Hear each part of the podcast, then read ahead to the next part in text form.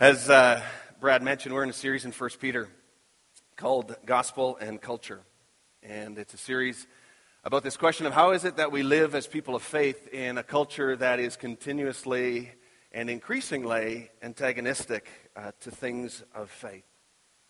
And as was also mentioned, today we're kind of stepping back just for a minute from the text itself, from 1 Peter, and how we've been walking through uh, chapter by chapter and just working through the text. And we're going to just focus on uh, this prevalent and also very challenging uh, topic uh, for the church that uh, we've been talking about in a number of settings recently this topic of human sexuality.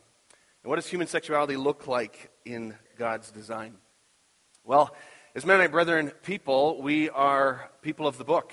And one of the distinctives of the MB denomination is of people of the Word, people of Scripture. And one of the ways that that is expressed and kind of played out is the fact that our conference holds study conferences every couple of years. And I know a number of you have been at those. I would highly encourage you. Everybody that I've talked to who's gone, they've said, wow, that was better than I ever thought. And uh, just a great time to kind of wrestle together about uh, what the Word of God says and how we live it out uh, as a church. And so a number of us were there a week and a half ago. Um, one of the speakers that was there, Bruxy Cavey, was one of the, the speakers, and he, he mentioned that he was saying to a friend of his how he was going to a study conference, a Mennonite Brethren study conference. And, you know, he got sort of the eyes glazed over look, and it's like, oh my goodness, how boring can that be? Uh, and then he said the topic, he said, is, yeah, it's called God, Sex, and the Church. Then he had his attention, uh, and he's like, oh, that sounds a little bit more interesting.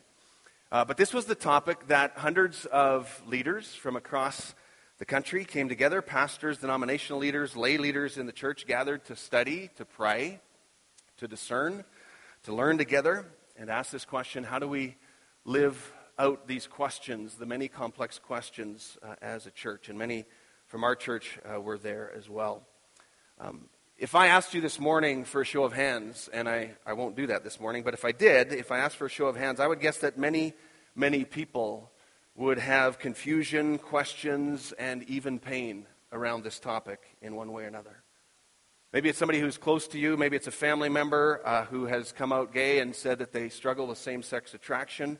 Maybe it's you that has struggled with that yourself in one way or another.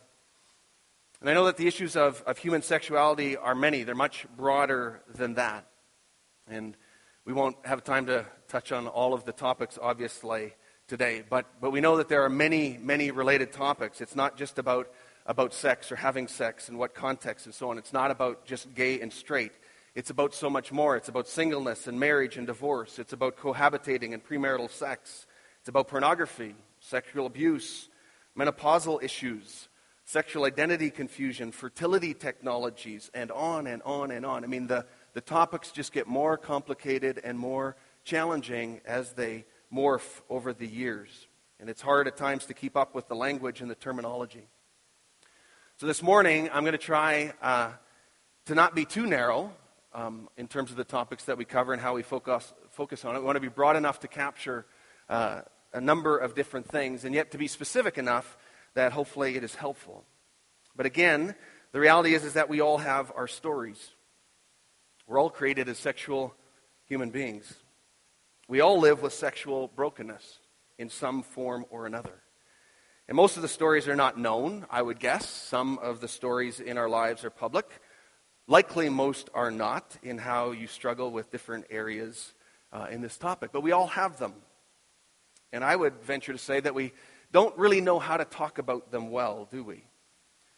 There's even confusion. There's confusion around these issues and uh, sensitivities around these issues, even within my own family. It's part of my family story as well uh, divorce, remarriage, cohabitating, a family member that came out as gay, um, in a family that finds it very difficult to talk about things, a family that, that struggles to talk about contentious issues and especially maybe even spiritual issues. How do we bring those things to the forefront? So, I guess what I would want to say to us today is that we all need much grace. Much grace. We need grace for each other as we struggle with how to talk about it. And when people say things that we don't agree with or that we find offensive or whatever, that, that we extend grace to one another and just recognize that we're all making attempts at, at trying to talk well about an issue. And these are faltering steps that we take. I need grace today as I speak on this. Uh, no doubt there will be things that I'll say that you'll misunderstand. Uh, no doubt there'll be things that I'll say that you'll understand clearly and maybe disagree with. And so it'll raise many questions, and uh, definitely not all will be answered, or at least not adequately. But in the limited time that we have, I want to communicate um, as clearly as I can, even recognizing the limitations of one way communication. We can't debrief and so on. And there will be a lifetime class again next week to, to debrief if you want to come to that and also be a part of that. But we also need humility. We need humility for a number of reasons, especially for those of us who, what I would say, come from a place of privilege, like me, white, middle aged, married, heterosexual man. It's a lot easier to talk about some of these issues when you come from that position. Um, but also, we need humility if this topic hasn't pained you personally in some way. And not that your story doesn't matter, or your theology doesn't matter, or your perspective doesn't matter, but there is something about when this has pained you personally that you walk with more grace. And so I guess for those who this story has not really touched you directly, I would just simply say we need to walk carefully and humbly. Because you see, pain doesn't mean that we compromise the truth, but it does mean that we typically temper things and we um, uh, have much grace and love in terms of how we might act and react. And so we often come with just a little bit more love and grace in how we speak into it. Because you see, the offense of the gospel is adequate enough. We don't need to add our own offense to the already complicated and challenging stories. And we don't need to add our own offense to the families and individuals who struggle with pain and loneliness and confusion and isolation in one way or another.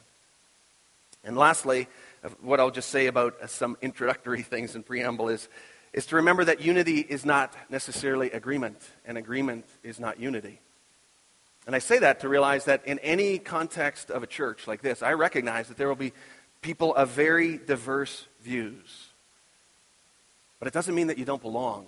And it doesn't mean that we sort of pack up and leave and kind of go our own way when we find that we disagree with certain things. That's part of discipleship, is walking together in grace and truth and helping each other understand what does it mean to follow Jesus in a discipleship community.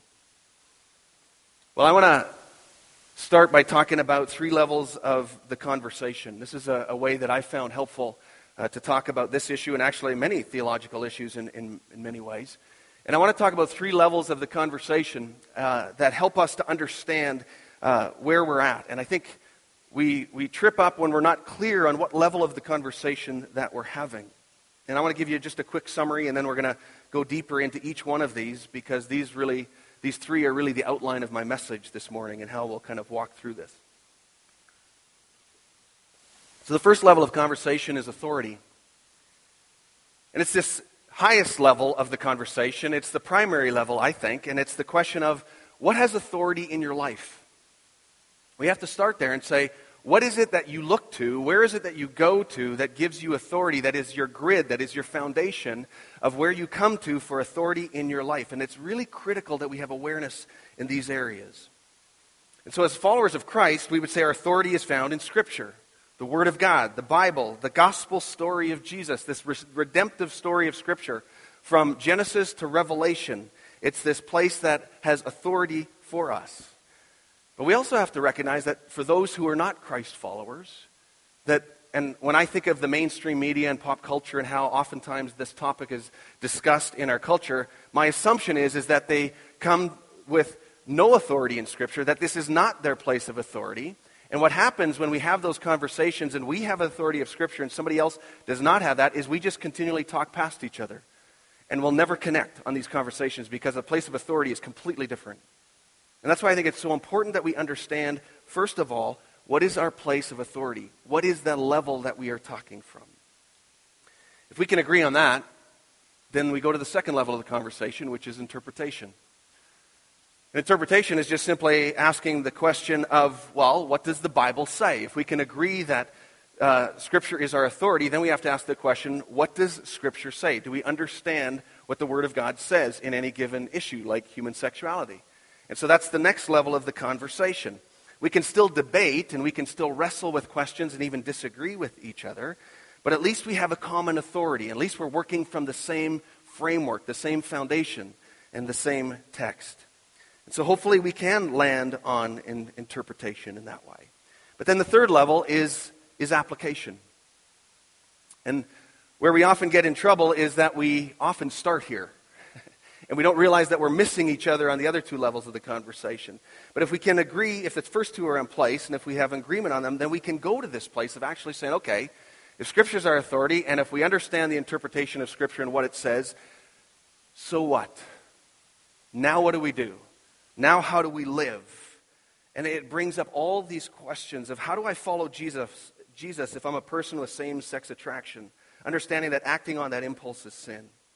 How do we function as a church in the live and let live, no judgment, sex charged culture that we live in, in a, in a world that doesn't even recognize sin of any kind?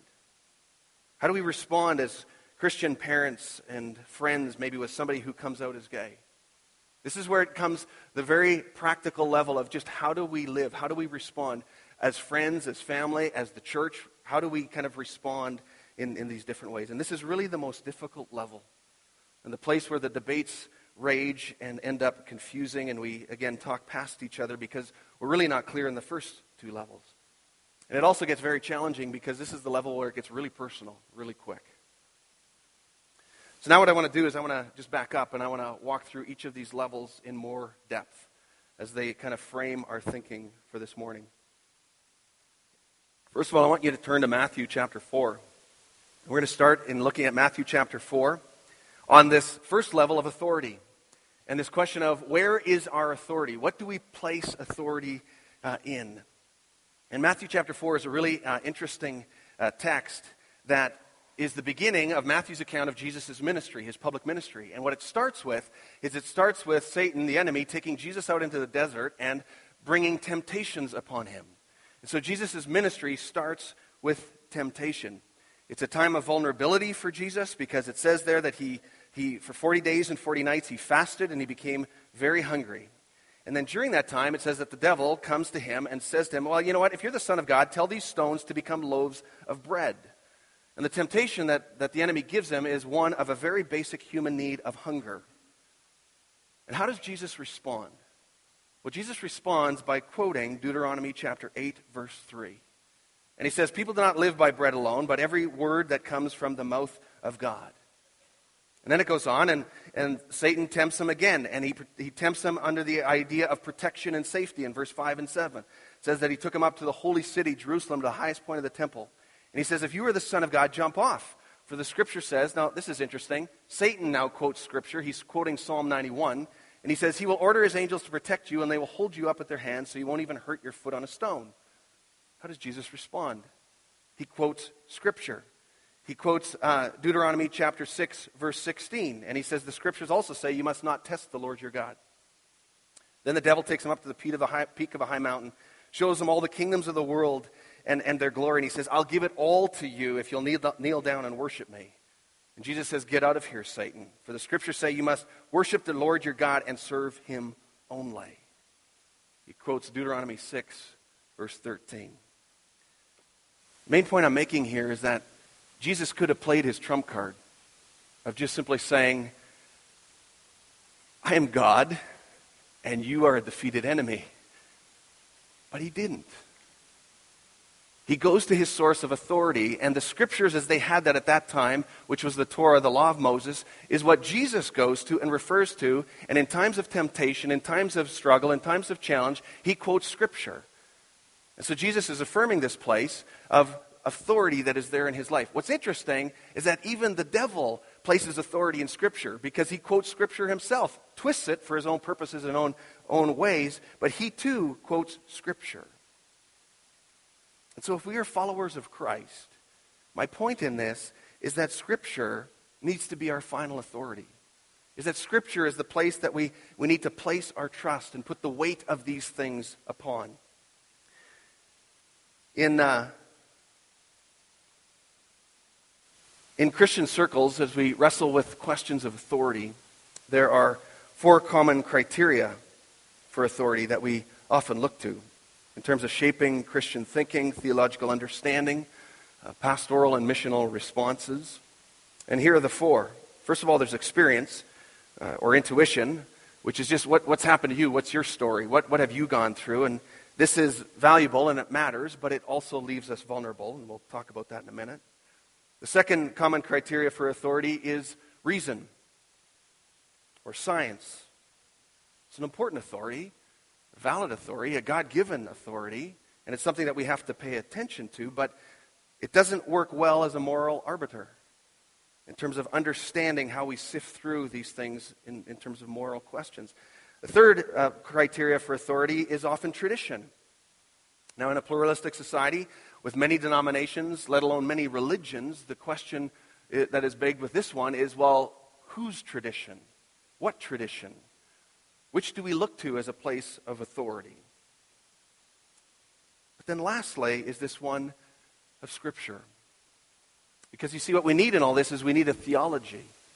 We need a sense and a story and words that explain who God is and what he has done.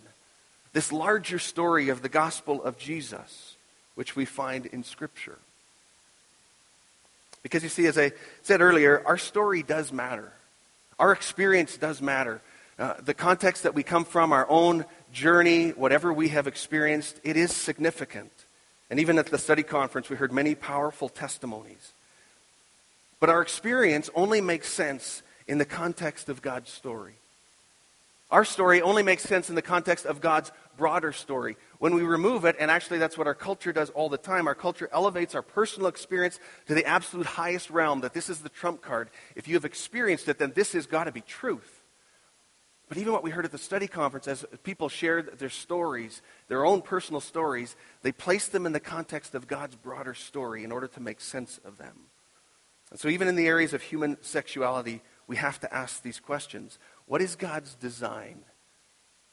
As creator of human sexuality, what is his bigger story?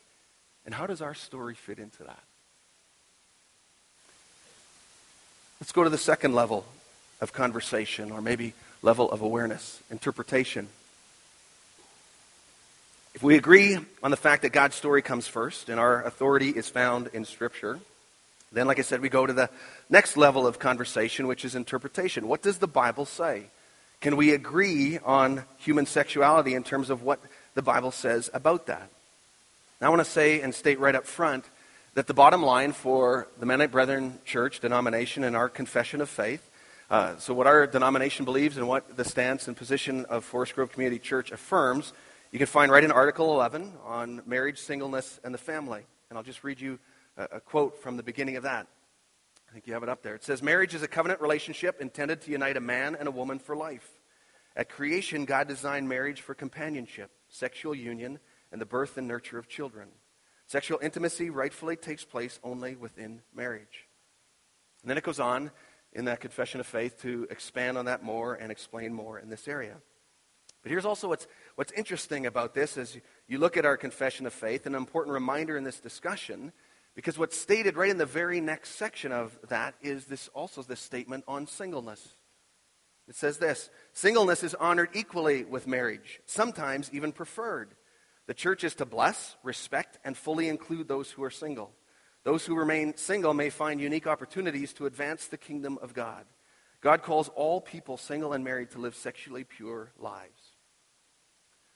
It was interesting. This was a reoccurring theme in the study conference and this challenge and this call that we need a deeper and fuller theology of singleness. And not only a theology of that, but a practice of that in terms of how is it that we live this out in the church. And we don't have time today to go deeply into these texts, and I'll just make reference to the one in Matthew 19. It was one that was spoken on at the text. I think it has lots to offer in this area of singleness. But also in 1 Corinthians chapter 7, that speaks to that as well, where Paul is instructing the Corinthian church, and he's, he's, speaking to them, a very instructive text. And he says, You know, it's actually better that you live single.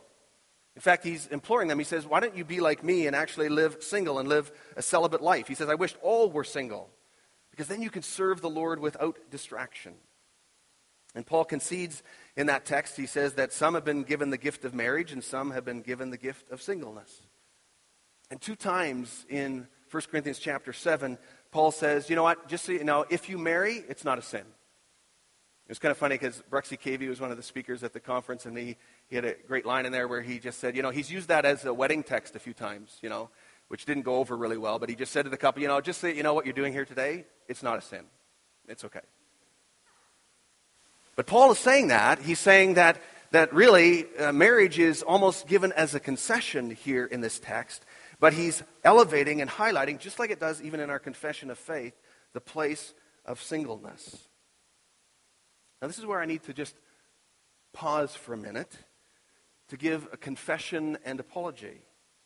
I think as a church, we have not done well in this area. I think as a church, in general and, and even our church specifically, we have at times elevated marriage and families to a place that maybe Scripture doesn't even actually go. And in doing so, we've diminished and alienated those who are single, whatever the reason, choice or not, widowed or divorced. And I'm sorry that we have done so poorly in that, that we have not elevated and encouraged singles more. And may you forgive us for that. And my prayer is that we would, as a church, find a more complete theology and practice in this area. And I think it's especially important as we wrestle with some of the applications that we'll talk about a little bit later on. But let's return to this question of interpretation. Again, we're on level two interpretation of God's design for human sexuality. What does Scripture say? What were God's intentions? And again, I will just touch on a few. And if you go to the website, you can listen to the plenary speakers and listen to the, the study that was done in so many of the different texts. But for a time this morning, I will just touch on a few. In Genesis 1 and 2, uh, it speaks about God's original design in a number of ways. Genesis 1:27 says, "So God created man in his own image. In the image of God he created him, male and female he created them." And then it speaks of a marriage relationship of a man leaving a father and mother and cleaving to his wife joined as one. And then at the end of chapter 2, it describes how the man and his wife were both naked, but they felt no shame. And then we come to Genesis chapter 3, what we often refer to as the fall. When the enemy comes in and, and tempts Adam and Eve, and they fall to sin, and sin enters into the story. As Satan twists and distorts their understanding and their relationship with God, the world, and their place in it. And we see in Genesis chapter 3 how Adam and Eve then were alienated from God in broken relationship, and how also now, as they were together, they were naked and they felt shame and they covered themselves up.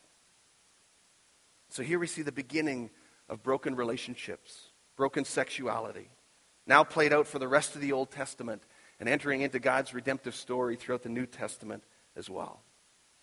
If you continue on, you, you see the brokenness of these things so often. It's just pervasive throughout the Old Testament. It has many different expressions. In Genesis chapter 19, it, it speaks very sp- explicitly of the sexual and, and relational distortion that is there. It talks about the homosexual acts and how Lot's daughters even got their father drunk so that they could sleep with him in order to continue on the family line. If you go into the New Testament in Jude uh, 7, it makes reference to this account that is being talked about in Genesis 19. And Jude 7 says it this way And and don't forget Sodom and Gomorrah and their neighboring towns, which were filled with immorality and every kind of sexual perversion. Those cities were destroyed by fire and serve as a warning of the eternal fire of God's judgment. You continue reading on in the, in the uh, Old Testament and you come to other places in the Mosaic Law, like Leviticus 18 and 20, it talks about how this distortion continues, and it gives us clear prohibitions against homosexual activity, even if consensual. And then in the New Testament, this trajectory of this teaching and this position or understanding of what Scripture says continues. And I read in, in Romans chapter 1, verse 24 to 32. Paul is speaking to the church in Rome, and he's talking about how this sin entered the world and caused broken relationship, broken sexuality in so many different ways. And he says, Therefore, God gave them over in the sinful desires of their hearts to sexual impurity for the degrading of their bodies with one another. They exchanged the truth about God for a lie, and they worshiped and served created things rather than the Creator, who is forever praised. Amen. Because of this, God gave them over to shameful lusts. Even their women exchanged natural sexual relations for unnatural ones. In the same way, the men also abandoned their natural relations with women and were inflamed with lust for one another. And men committed shameful acts with other men and received in themselves the due penalty for their error. Furthermore, just as they did not think it worthwhile to retain the knowledge of God, so God gave them over to a depraved mind so that they do not so that they do what ought not to be done. They have become filled with every kind of wickedness, evil, greed, and depravity. They are full of envy, murder, strife, deceit, and malice. They are gossipers, slanderers, God haters, insolent, arrogant, boastful. They invent ways of doing evil. They disobey their parents. They have no understanding, no fidelity, no love, no mercy. Although they know God's righteous decree that those who do such thing deserve death. They not only continue to do these very things, but they also approve of those who practice them. You know, there's just so much evidence here that is given of broken relationships, broken sexuality, acted out in all kinds of distorted desires. What's interesting is it's almost like Paul is setting them up. Because if you read, continue reading on in, in Romans uh, chapter 2, verse 1, the very next uh, verse, Paul says this You may think that you can condemn such people, but you are just as bad and you have no excuse. Then he goes on and he starts to talk about the grace of God and the redemption that is found as we confess our sins and we receive this gift of freedom and the forgiveness of sins from Jesus Christ, which the book of Romans just goes on at length as he teaches this text. If you look at 1 Corinthians chapter 6, 1 Corinthians chapter 6, we see a text that tells a bit of a similar story. The Apostle Paul here writing to the church in Corinth that struggled with all kinds of uh, challenges and the brokenness that they were going through and how to be the church in that setting as well. And Paul says, Don't you realize that those who do wrong will not inherit the kingdom of God? Don't fool yourselves. Those who indulge in sexual sin or who worship idols or commit adultery or are male prostitutes, or practice homosexuality, or are thieves, or greedy people, or drunkards, or abusive, or cheat people. None of these will inherit the kingdom of God. And then, just similar to like he did in Romans 2, verse 1, turns the corner a little bit and he says, Some of you were once like that, but you were cleansed. You were made holy. You were made right with God by calling on the name of the Lord Jesus Christ and by the Spirit of our God. So we see in these texts, and we see as you look at Scripture from Old Testament to New, that all clear scriptural references of homosexual acts in the Old Testament New Testament are painted in a negative light. But we also have to know that it's not the super sin. It's not like it's the, the big one that we seem to kind of see it as in our world today. Because if you read these texts, you see all these other sins that Paul is mentioning, all these other things that we so easily gloss over. But there are many sexual sins that are listed here. All forms of sexual immorality are serious to God for sure. Not to mention all the other sins that are listed here. What Paul is saying to them is he's saying, This is not your identity. When you become a follower of Jesus and when you give your life to Him and you confess your sin, you have a new identity. You are a changed person. You go in a new direction. These do not need to define you. We have an identity in Christ through repentance and forgiveness. One of the books that was recommended through the study conference was a book called Washed and Waiting by Wes Hill, which I would recommend as good reading. And Wes Hill is one who picks up on this text from 1 Corinthians chapter 9, and he picks up on this imagery of, of being washed and waiting, living with the brokenness. A Christian man who's committed to pick up his cross and to follow Jesus, but who also identifies himself as gay in terms of orientation and his impulses and desires. That he identifies from the brokenness of the fall, that he identifies as, as he sees coming into the, the world through the fall in Genesis chapter 3. But he also sees and understands and embraces the interpretation of Scripture and seeing that this is not God's design or God's intent. And therefore, he cannot give in to this temptation and commits to a life of celibacy because, because of it, honoring God as one who struggles with a very unique brokenness. Finally, we come to level three, again, of application. Given the authority of Scripture, and even if we can agree on interpretation of this question of what Scripture says about some of these things, it still leaves us with the very challenging question of what now? What do we do? So, how do we live? How do we be the church? How do we be friends to one another? How do we be family to one another? How do we hold truth and grace together? How does that look? How do we function in a culture that places no authority in Scripture whatsoever, where we will be talking past each other on a regular basis? How do we respond to a family member or a friend who is gay but wants to follow Jesus? How do we do that? I want to just offer you uh, maybe six points of application. Some of them are a bit of summary again, but hopefully they'll be helpful uh, for us in this conversation, which I would encourage us that we need to continue in this conversation beyond today.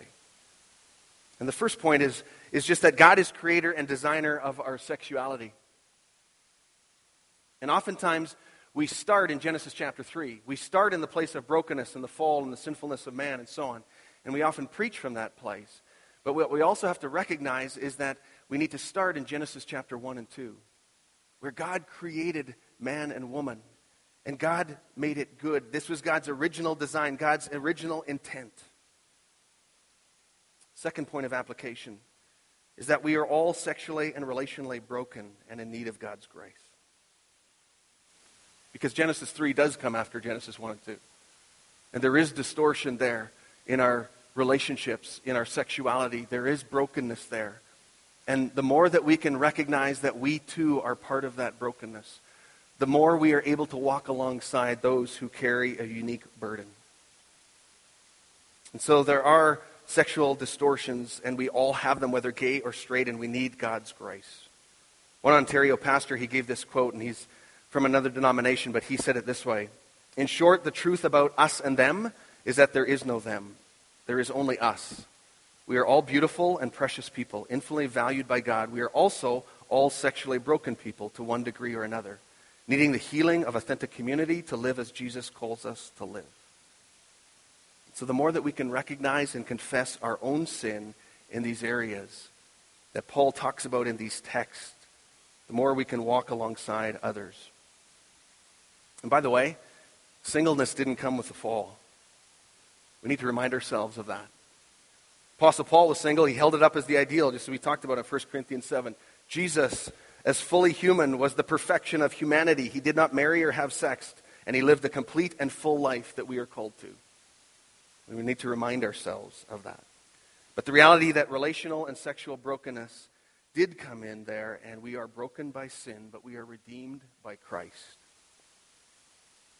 Thirdly, I think we need to clarify terms and be careful with slogans. We need to be careful of what we lump together and how we say things and just sort of put it all in the same pot when we're talking about gay, homosexual, same sex attraction, and on and on and on. We need to differentiate between orientation and actions, between what our unique temptations are, which is not sin, and the actions that give in to that temptation, which are sin. And this is true both for the heterosexual and the homosexual.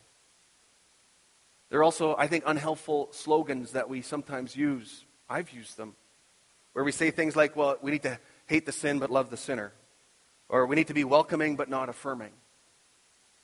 And those work in conservative Christian circles where we come from a common understanding and so on. But as we're trying to walk with other people in those places, even though they speak a measure of truth, they are received only as hurtful or painful and very distancing in every way. And they become quite unhelpful because when things are so personal, pat answers aren't that helpful in this conversation. Fourthly, I think we need to do community and intimacy better as God intended.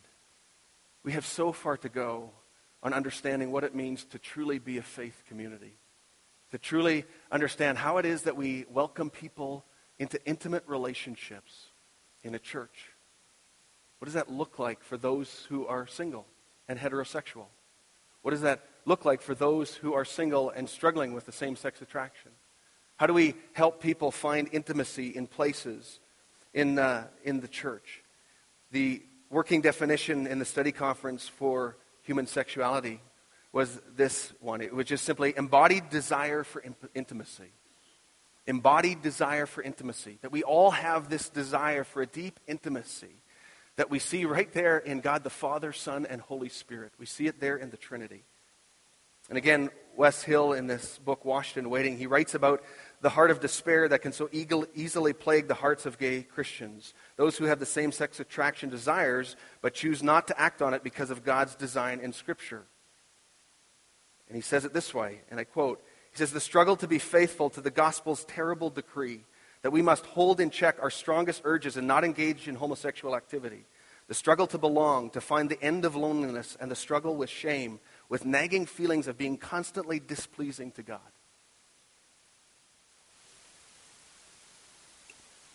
I've met with um, a couple of young men who've told me their stories of this struggle and would declare themselves as gay, but yet choosing to remain celibate because of the call of Christ.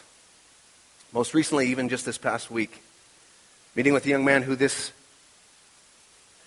this too was his story, his angst, his loneliness, but also his determination to be faithful to Scripture, to not act on internal desires, but to walk with Jesus even with that heavy burden. I admire that courage. Fifthly, there are sexual boundaries for all people. And I think sometimes we forget that. We need to remind ourselves of that. We are all called to abstain at certain times in life, at certain seasons in life.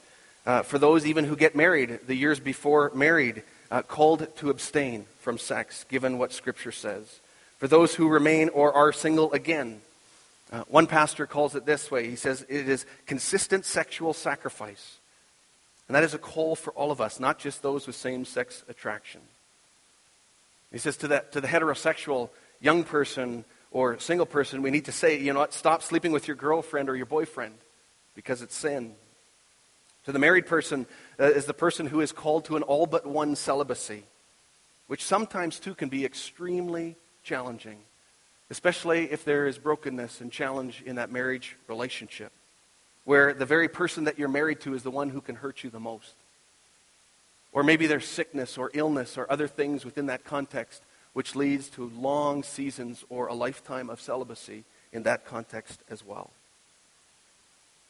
You know, there's, there is great meaning and intimacy, even in sexual restraint. And we need to find that truth again that we are all called to this in one way or another and at different seasons. And then, sixthly and lastly, is that we need to learn uh, that learning to walk with truth and grace will be messy. Even when we come from level one of understanding the authority of Scripture and we can maybe agree on level two that we agree on the interpretation of what Scripture says, when we come down right to where the rubber hits the road and we ask those questions, so now what do we do? How do we live? How do we be a family? How do we be the church? It's going to get messy. This is where we need all kinds of grace for each other to walk in this with humility and grace, holding out truth, but at the same time extending so much grace. Because you know what? We'll all have inconsistencies. We do need to speak truth to people, uncompromising truth, but also with so much love as well. And one of the things that we often hear in our world today is, you know, just this phrase, well, you know, don't judge. You can't judge other people. And yet, when you look at Scripture, you see that the Apostle Paul makes it very clear that we are called to keep to account those that are in the body of Christ, those that are believers. In fact, in 1 Corinthians chapter 5, he says to the church there, he says, you know what, you have this young man who's actually living with his stepmom and sleeping with her. And you think because of your freedom in Christ that you're doing a really good thing, that this is great. And just to accept and welcome him into the church community. And Paul says, no, it is sin and it is wrong, and you need to call it so. In fact, he says you need to toss that person out of the faith community and turn him over to the devil. Why? So that he will recognize the depravity of his sin and he will come back to Jesus. That you can welcome him back into the kingdom of God again. Sometimes we speak truth from a very high place and a condemning place. But what Paul in Scripture talks to us about is speaking truth from a very personal place where we come very close and alongside people and we are actually intimately involved in their lives and we know their stories because we're called to that. And, and Paul says as he goes on in, in chapter 5, I'll just read this. He says, When I wrote to you before, I told you not to associate with people who indulge in sexual sin. But I wasn't talking about unbelievers who indulge in sexual sin or greedy or cheat people or worship idols. You would have to leave this world to avoid people like that. I meant that you were not to associate with anyone who claims to be a believer, yet indulges in sexual sin, or is greedy, or worship idols, idols, or is abusive, or is a drunkard, or cheats people. Don't even eat with such people. So Paul makes this clear. He says, in the context of the church, as believing people who hold authority in Scripture, who understand interpretation, we have to hold each other to account with grace and love. But so often we ramp up the truth meter and we forget to ramp up the love meter. That was something that came through in this conference as well, too. If we're going to crank the truth meter up to 10, we have to crank the love meter up to 10 as well. We don't do that very well. If you look at Matthew chapter 18, uh, Jesus also talks about this in a similar way where he talks about that kind of accountability. And Jesus is talking about uh, a person who recognizes that somebody has sinned against them. He says, if somebody sinned against you, go to that person, and if they confess and you can reconcile, you can work that out. If it doesn't happen, then you take one or two people with you and you go and you talk, and if they don't recognize their sin and their need to change, then you bring it to the church. And if there still is no repentance, then what does Jesus say? He says, then you treat them like pagans and tax collectors. Again, what's the heart of Jesus in this? It's that they may see their need for the salvation of Christ and forgiveness of sins and come back to the kingdom. And it begs the question how did Jesus treat pagans and tax, tax collectors and prostitutes? He ate with them, he went into their homes, he spent time with them, he embraced them in many levels, but never embraced their sin. But he didn't start or he didn't lead oftentimes with that truth thing. He embraced them because he knew that they were outside of the kingdom of God, and he said, We need to woo these people in the kingdom of God and help them to see the love of Christ. So, when it comes to practical applications, we need to recognize that it will get very messy. We will not agree with other people's positions on how to do this or how to respond to that, as we all struggle together to hold these two things of truth and grace together. How do we ramp up the truth meter and also ramp up the love meter at the same time. We typically have not done that really well. And I pray that God will give us wisdom and grace to avoid the extremes and to do this much better. Heavenly Father, these are very challenging texts. And these are difficult truths to reconcile with the culture that we live in today. And so, God, as we wrestle with this question of gospel and culture and how do we live as a church in this culture? How do we proclaim and live the truth of the gospel? Oh, Lord, may you give us wisdom. Heavenly Father, we need your grace. And Lord, we want to be people of truth, people of the book, people of your word, uncompromising in every way. But Lord, will you help us to know how to walk in grace? And Lord, I pray that as we go from here today, that we would extend that forgiveness to others, but that we would also recognize the need for that forgiveness for ourselves. And so, God, we pray that you would guide and guard our conversations as we talk about these things in the days and weeks ahead. In Jesus' name, amen.